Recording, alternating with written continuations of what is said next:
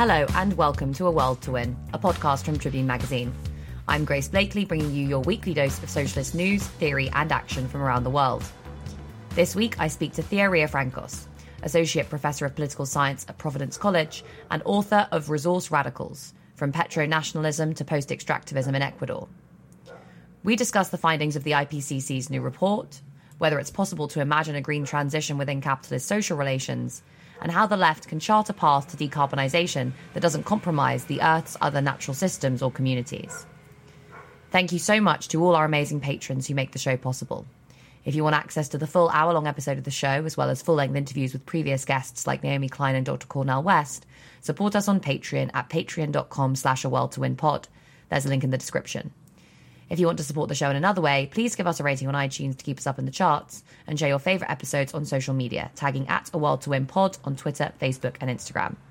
Another big thank you to Reverend and the Makers who have let us use their track Heavyweight Champion of the World as our intro and outro music. Now, here is Thea Riofrancos on how the left should respond to the findings of the IPCC's new report on climate breakdown.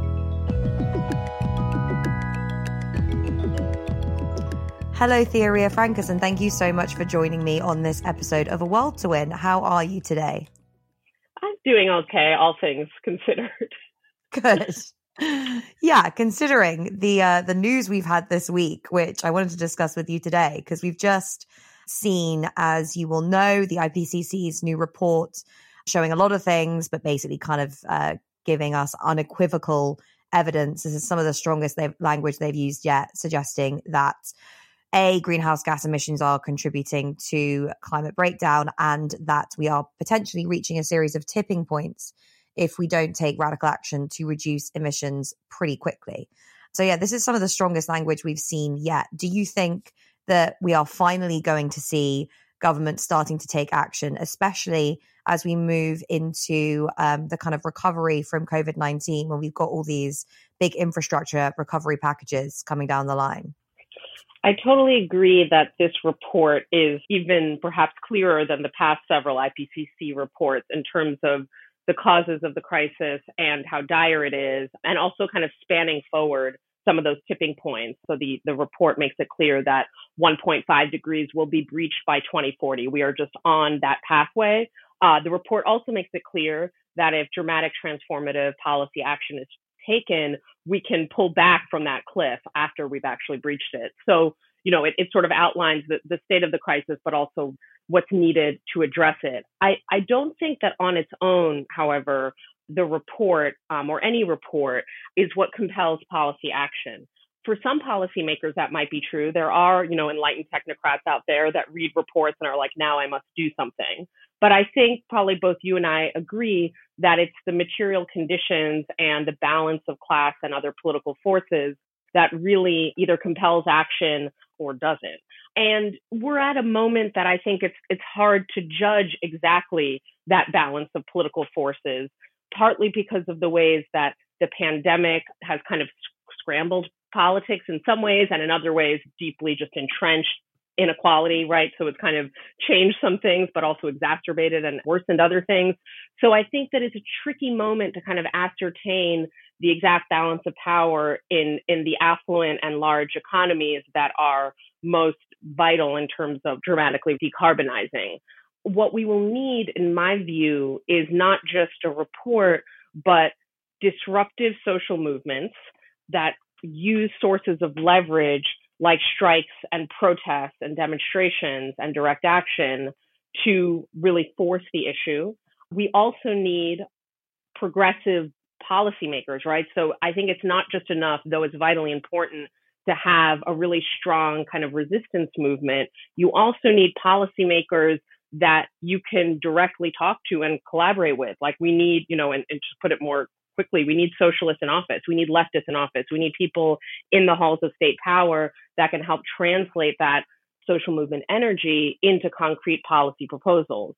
On the other hand, and this is harder for the left to, to directly control, we need like fractures in among the elite. We need, you know, for so many years in the US, and I think, you know, we can say similar things about the UK and Europe, there's been sort of a bipartisan consensus of climate denial and delay. I know that we like to say, like, oh, it's just the right wing that denies climate change. It's not true.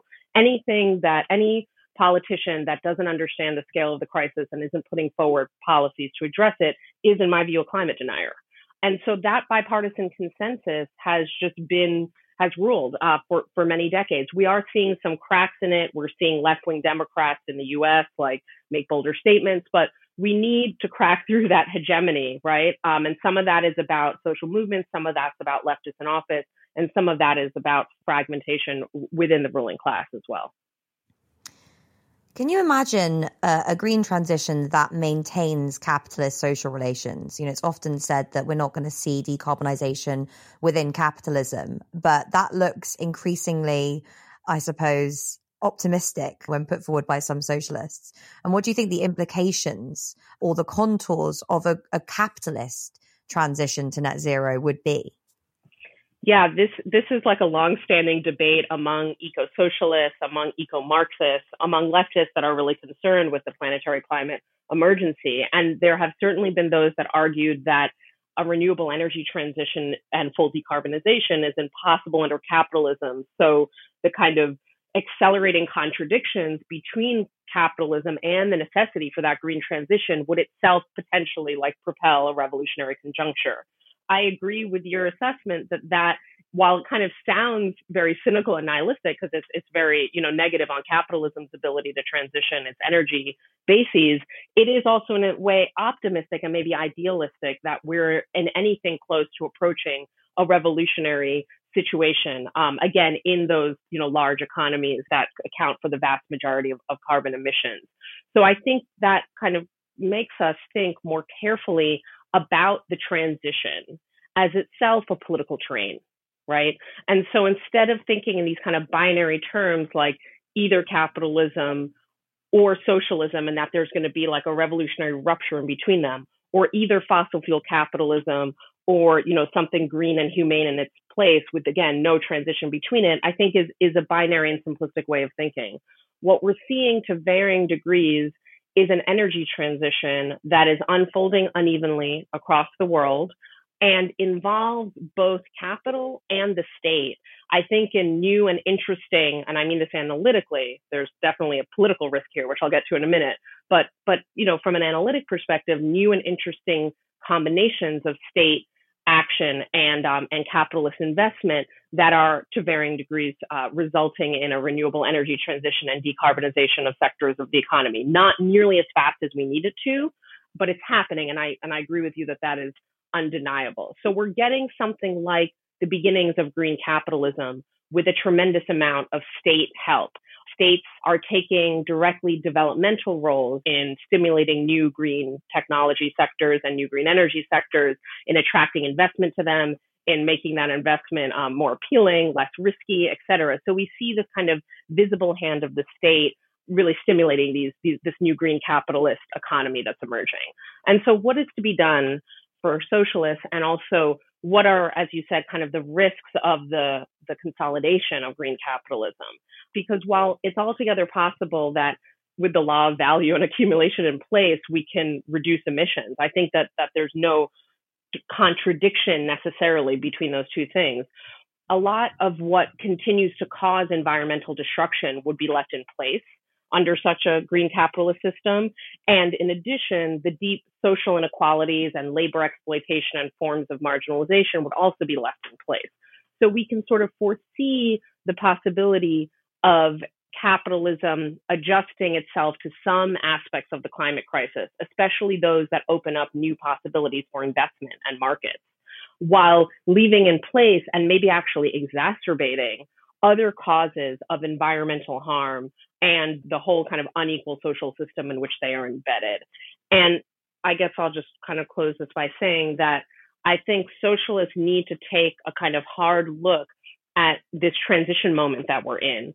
See not just the transition, but but the emergence of green capitalism itself as the terrain on which we are organizing, and also be very astute about the changing relationships between the state and capital and think of those also as objects of our political analysis, but also as targets of our political action.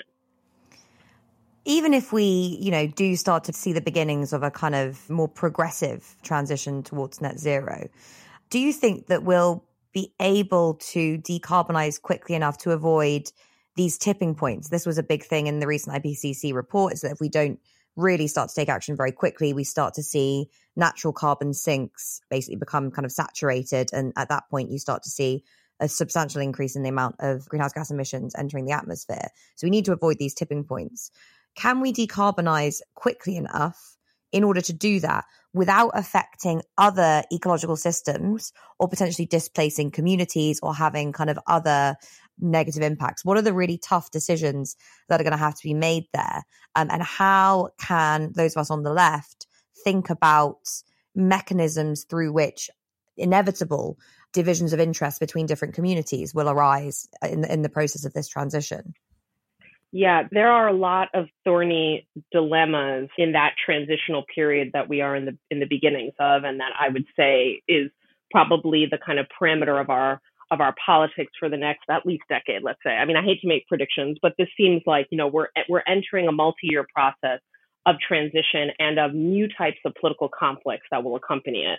Some I've I've already noted, which is maybe a macro level potential confrontation between like an eco-socialist or or more left-wing version of climate politics and this kind of state capital hegemonic or becoming potentially hegemonic version of a green capitalist transition. But that's at a macro scale. I think it's also worth, as you're suggesting, getting into the nitty gritty of where other types of political conflicts might arise, some of which pose, I think, real challenges for the left, and that we should lean into, think about what those challenges are, and start to come up with a policy program and political strategy that addresses them. So there are two that I'll name. One will probably be very familiar to listeners. One might be newer, but familiar to some.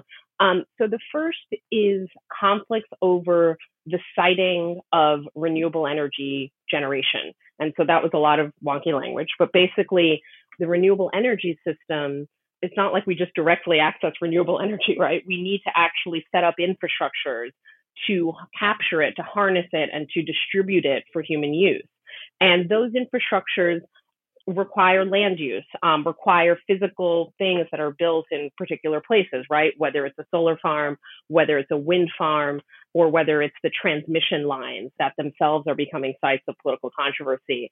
Um, we need much more transmission in order to connect the places of renewable energy generation, which are kind of geographically specific. You can't have a wind farm everywhere or a solar farm everywhere. You need the elements to align.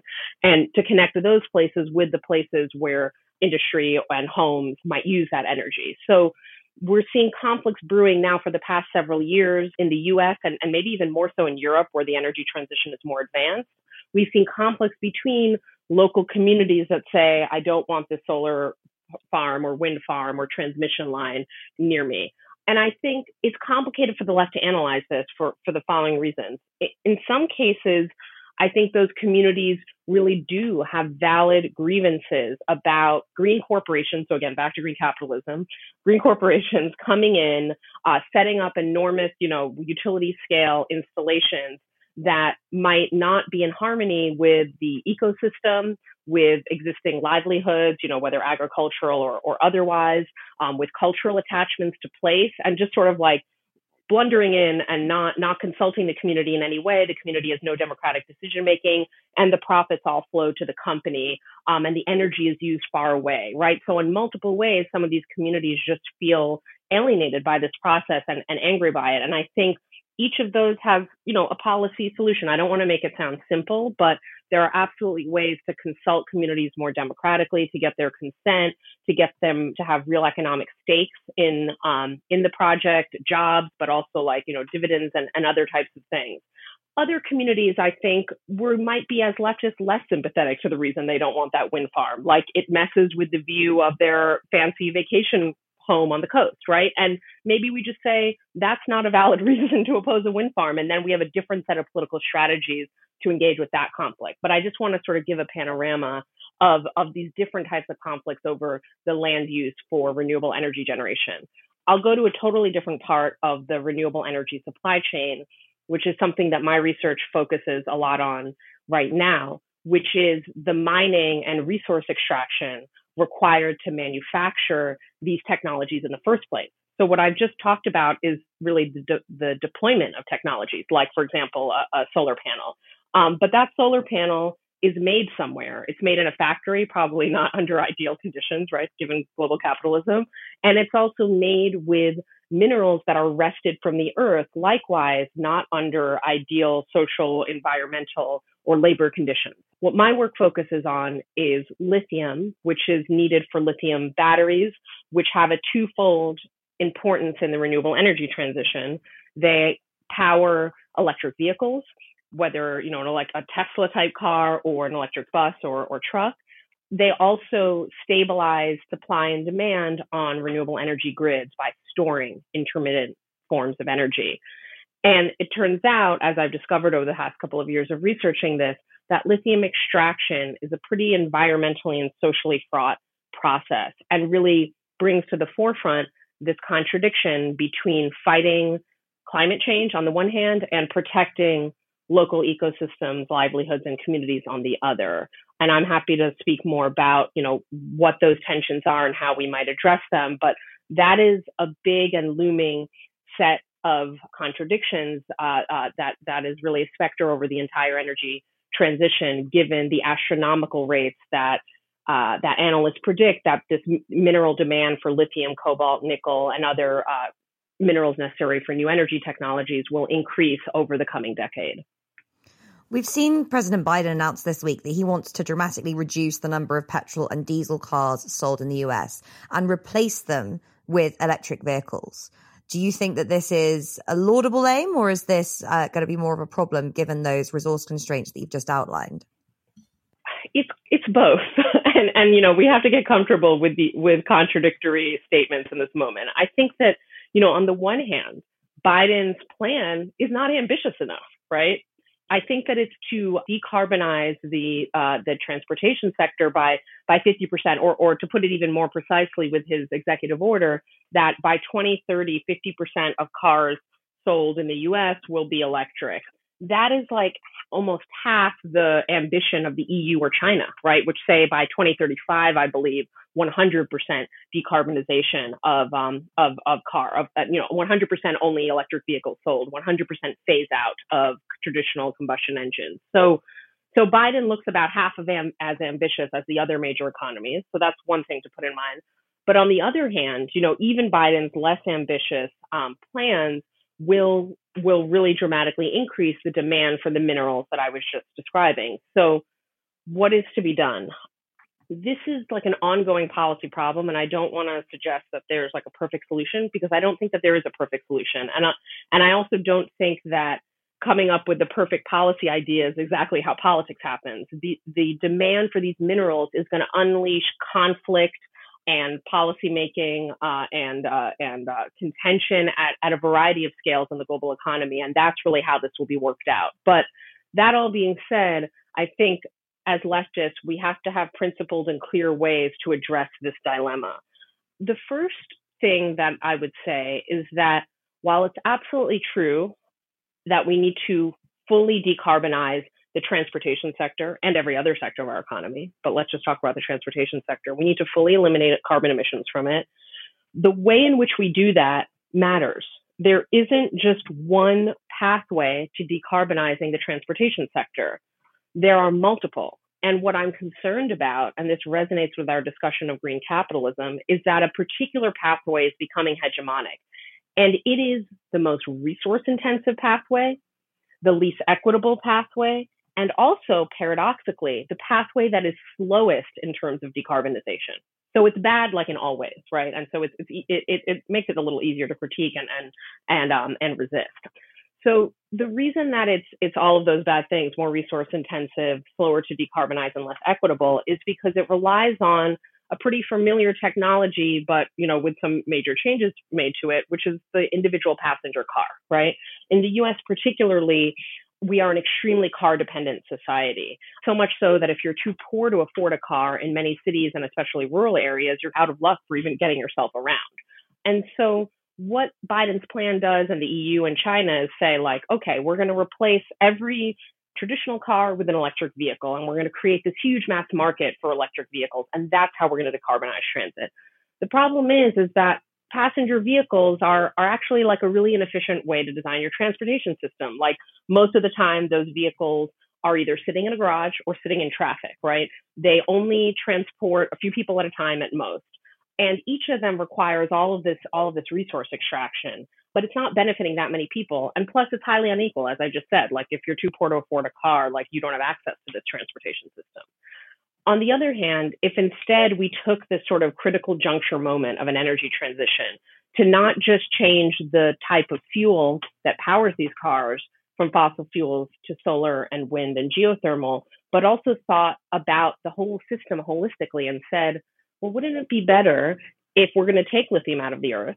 And we can talk in a moment about how much lithium is actually needed. But to take lithium out of the earth, it would be so much better to use it for an electric bus that cycles through a thousand passengers in an hour in a dense metropolitan area than a car where one person drives to work and it sits in a garage all day. Like it's a much more ecologically, but also socially rational use of the resources that we do need to extract from the earth.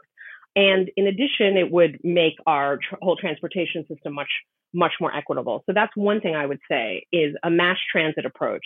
In addition, there are already cities in Europe and, and elsewhere that are experimenting with like car free cities that are experimenting. And, and during the pandemic, this experimentation actually increased with more walkable streets, right? So thinking about the transportation system as a whole with the goal of reducing its resource intensity and making it more equitable. And the last thing I'll say here I mentioned earlier that counterintuitively, an EV approach, though it might seem like the politically most easiest thing to do, right? Every, you know, like in the US, everyone loves cars, let's just give them EVs instead.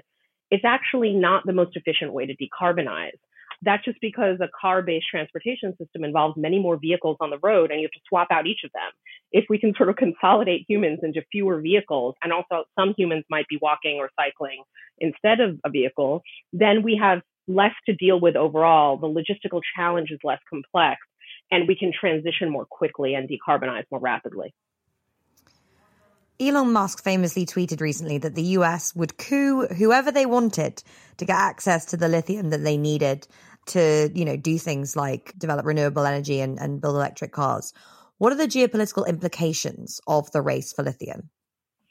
The geopolitical implications are pretty concerning. And I think, you know, though Elon probably thought he was kind of making a joke in a way. It's serious, uh, and it's serious how much states and corporations are, in their own view, scrambling and in a race to secure what they call, quote, critical minerals. And it's interesting because the phrase critical min- minerals has a, a military provenance. It, it dates to sort of mid-century World War II era, where states like the United States started to lock down storehouses of, of what they viewed as minerals that were crucial to the war effort, right? So even the phrase that is now used in the media and, and in policymakers and, and whatever has like kind of a military origin. And it's kind of not an accident, right? Because what I'm observing with lithium, but we could make parallel analyses for some other minerals as well, is that state actors and corporate actors, but maybe even more in the state, see these as like the new oil, um, see them as strategically vital, as worth potentially engaging in conflict over, as worth securitizing by repressive means. And all of this is taking place in what's being called the, the quote, new Cold War with China.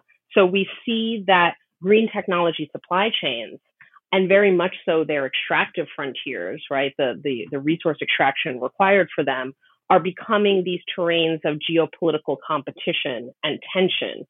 And in fact, the EU and the US have like stated goals of decoupling from China, which I think is quite elusive, right? I mean, I don't actually think that's an achievable goal, but we'll put that aside for a moment.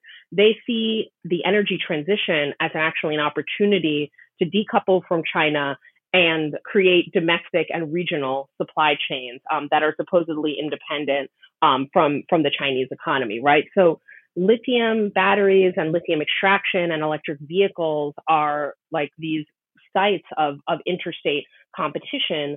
Some environmentalists of a certain sort might cheer this on and say, great, like the great powers are in competition with one another about who can decarbonize the fastest. And that's going to just like goad on like you know a, quicker energy transition. And i see the sort of basic logic to that but i think that it ignores the real perils of a nationalist framing. It ignores the kind of again like elusiveness of of actually disentangling you know rapidly disentangling the global economy in time to address the climate crisis right? So if the us were to prioritize everything must be made in america that would be problematic for actually decarbonizing in time, given how small these green sectors are in the US and how much larger they are in China and to a degree in, in Europe. So I see not only risk um, of, of new nationalism and of conflict and of stoking xenophobia, which we already have an enormous problem within the world and we should not be contributing to, but I also see real logistical challenges for accomplishing an energy transition through the guise of a kind of new Cold War economic strategy. Where do most of these critical minerals come from? And what are the costs associated with its extraction? Not just the geopolitical implications we've just been talking about, but also for communities on the ground. They are really all over the place. And it, you know, we, we could look at the supply chains of, of each green technology and trace out the dozens of minerals that are required to make them. And so for simplicity, and because I know it best, I'm, I'm going to stick with lithium, but I want to just note that we could tell a really similar story with nickel, with cobalt, with rare earths. So lithium, contrary to this like neo-imperialist kind of framing of this race to secure lithium, contrary to that, lithium is not exactly scarce and it's not so helpful to think of it as scarce. It's geologically relatively abundant in the Earth's crust. The issue is, is that for many years, it's been the extraction of it has been pretty concentrated in a few places. And also the overall market was, was quite small, right? Because prior to this energy revolution moment, the main use of lithium has been in the rechargeable batteries of our, you know, electronic devices, right? So cell phones and laptops and, and iPads and things like that. Now the market is, is set to grow uh, quite dramatically. In fact, the International Energy Agency in its recent report on critical minerals predicts that if we have a, a, a fast energy transition, um, like as per all these stated policy goals in, in different countries, we will see a 42 times, 42 times size larger lithium demand between 2020 and 2040, right? So 4,200% larger, like a really large increase. Um, right now, lithium is primarily extracted from Australia, Chile, China, and Argentina, right? So it's relatively concentrated, as I said, in terms of its extraction, despite being relatively abundant. Now, the fact that it's abundant doesn't mean that every deposit is equally easy or profitable or feasible to extract. Um, but but what we see is that state actors um, in the U.S. and in the EU and UK are looking into their own domestic and regional lithium reserves because they have them, right? So in the EU right now, Portugal is the largest lithium sector within within the EU, but it's very small in global terms currently. It's like 1.5% of the global market. However, EU officials and, Port- and the Portuguese government has its eye on a pretty massive expansion of the lithium sector in Portugal. Meanwhile, there are projects being proposed in Germany, in Serbia, in um, Cornwall, and in, in the UK. There are projects being proposed in uh, new projects in Nevada, um, in North Carolina, and in California in the United States. So what's interesting about lithium is that it very much its extraction might might actually sort of expand dramatically into the these global north economies um, that it hasn't traditionally been extracted uh, so much in. So that's a kind of just geographic overview. In terms of its environmental and social harms, it depends on the type of deposit, the landscape that it's situated. It's always contextually specific. But let me speak a bit about the um, concerns in Chile, which is where I've done a lot of my field work thus far. Chile, as I mentioned, is a big major, big global producer of lithium. It's the second, it's second after Australia. About 30% of the global market is satisfied by Chilean lithium. It comes from the northern desert, the Atacama Desert, which is the second driest place on Earth after some subregions in Antarctica. So it's a very dry desert. It is therefore obviously quite water scarce and water vulnerable. Despite that fact, um, you know, deserts are places that are actually teeming with life, life that has is very hardy and, and can survive in those in those difficult elements. So there are beautiful ecosystems and landscapes within this Atacama Desert. There are like endemic species like elegant pink flamingos, right? And so it's it's a really stunning landscape. And in addition, it's it's a landscape that is home to many people. There are tons of indigenous communities, 18 specifically, that live around the main salt flat where lithium is, is extracted from. Uh, lithium is suspended in, in brine underneath the salt flat and it's sucked out and arrayed on huge evaporation ponds to be concentrated and then shipped elsewhere to be further refined and then shipped, you know, across oceans uh, to be manufactured into batteries. The issue here is that the process of extracting lithium affects uh, the the water system of this of this already water vulnerable environment and has contributed to a lowering water table and a less uh, less accessible water not just for those indigenous communities and also for the, the habitats and ecosystems that, that rely on that water. So it poses this you know very thorny dilemma in a way which is that you know lithium extraction from this place which is part of you know these technologies to fight climate change, is contributing to localized environmental degradation. I'll just you know sort of name a couple other pieces here. The other thing is that it's threatening um, indigenous territory and their collective rights to consent, which have not been at all anything like respected.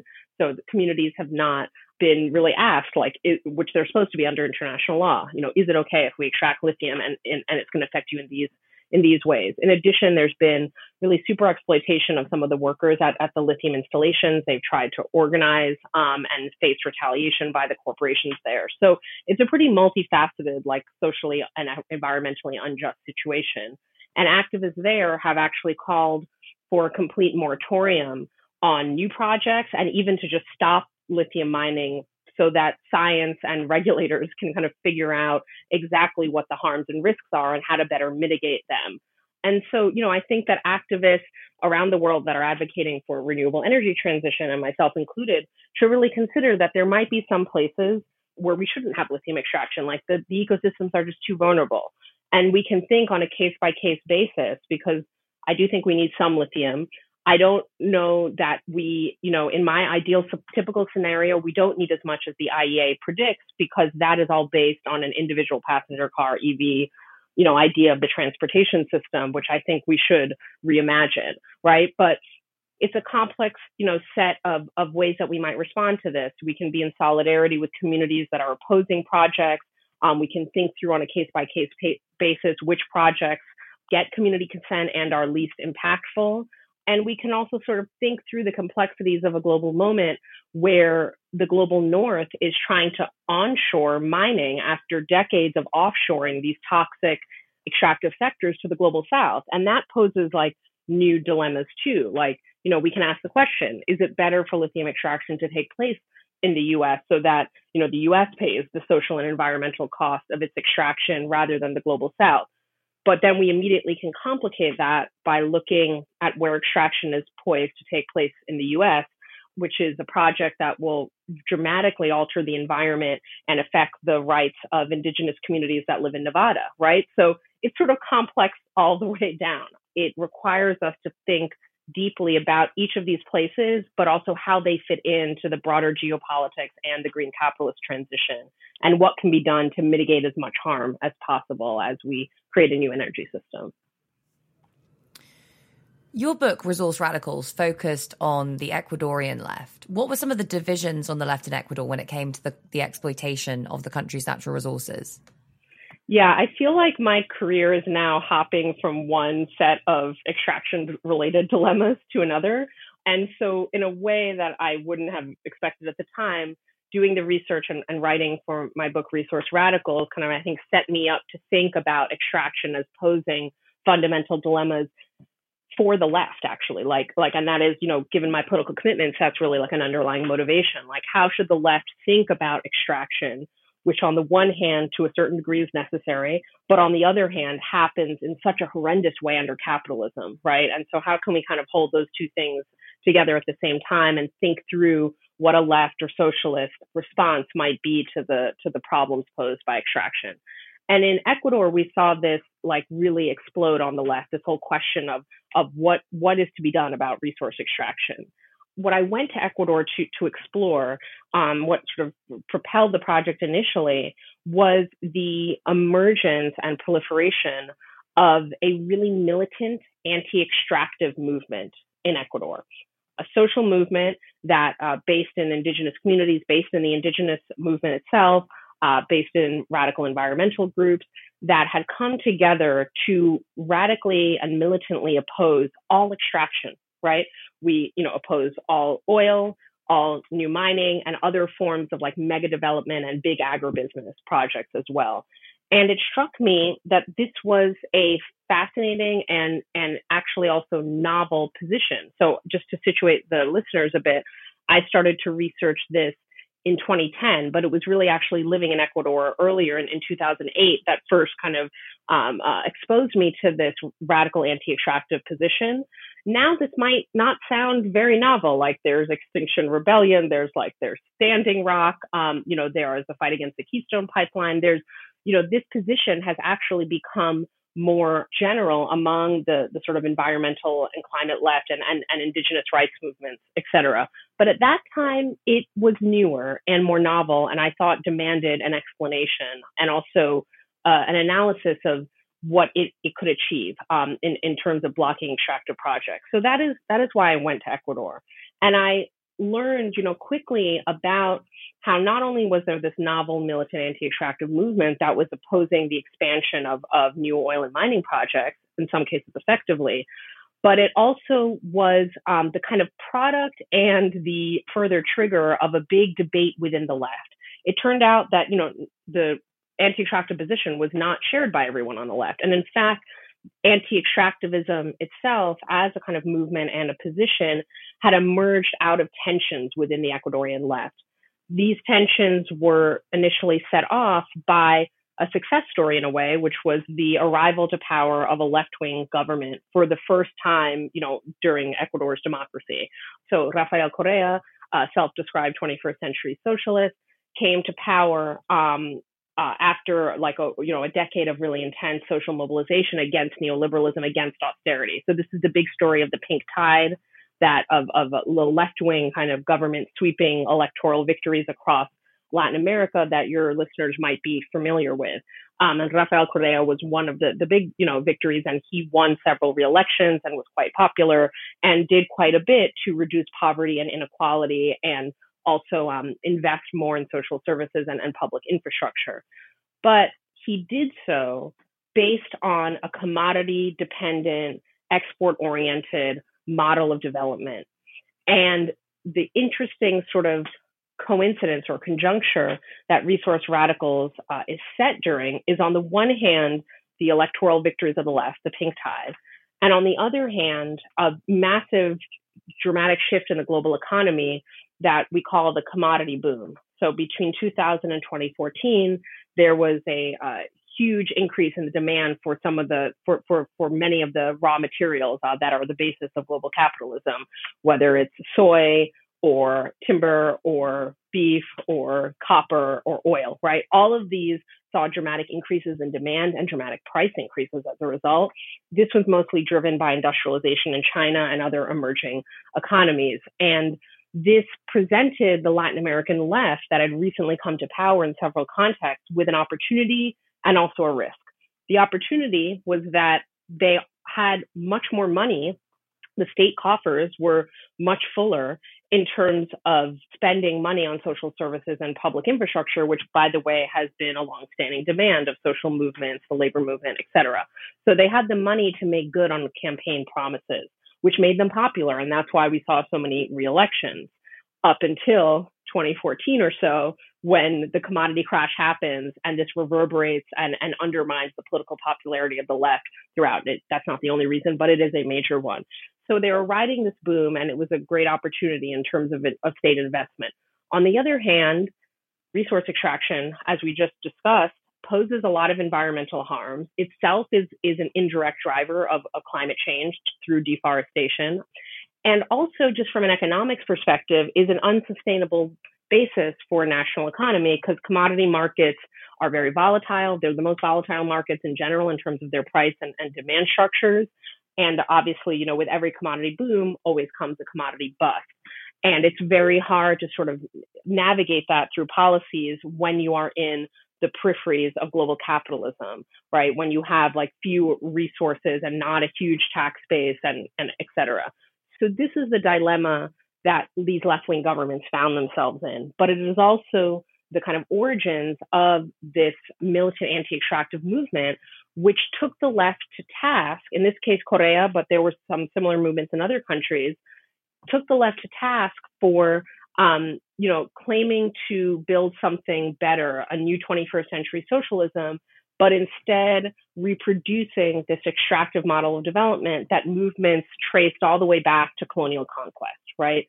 And it was that set of policy, political, economic dilemmas that Resource Radical explores and tries to think through like, you know, what are the different left positions on resource extraction?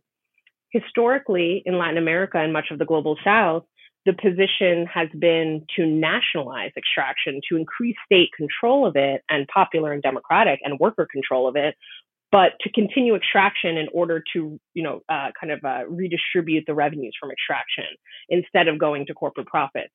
And so I wanted to show that that um, anti-extractivism marked a break from that tradition and was very much a product of these national, regional, and global conjunctures of, of the commodity boom and the left in power. And I think, you know, poses serious dilemmas as, you know, it's a theme of our of our episode today for the left. Like what, you know, should a left in power use resource extraction to benefit the social good and economic well-being of poor and low-income working class people or should there be a rapid you know post-extractive transition in global south countries so that they don't have to rely on this economically and environmentally unsustainable model of development. And the answer that I came up with actually in, in a way after writing the book, because I continue to reflect on this even more strongly after writing the book, is that this question can't be answered at the scale of Ecuador. That it really forces us to think about what would the changes at the regional and global level what changes would need to happen so countries like Ecuador don't find themselves in this impossible position. Looking forward maybe a little bit to the future, reweaving those relationships of solidarity and internationalism for me is strategically essential. I think that the global supply chains of green technologies that have kind of framed our conversation could themselves be terrains of coalition building and social struggle and alliances between labor unions and indigenous communities, for example, across borders, that we might want to look at those supply chains not just as the sources of exploitation, oppression, and environmental harm, which they are, and profit making, which they are, but also by that same token as potential sites of popular self activity and coalition making that goes across borders. And like, what if we could actually organize across those supply chains. As I said, I don't think this is quite happening yet, though there are some interesting historical examples, surely, of, of workers and communities orienting to supply chains in that way. But I think that if we can reestablish those relation, north-south relationships that I think have been weakened over the years, we are in a better position to actually fight this economic and political struggle on the train of green technology supply chains. Thea Riofrancos, thank you so much for joining me on this episode of A World to Win. Thank you.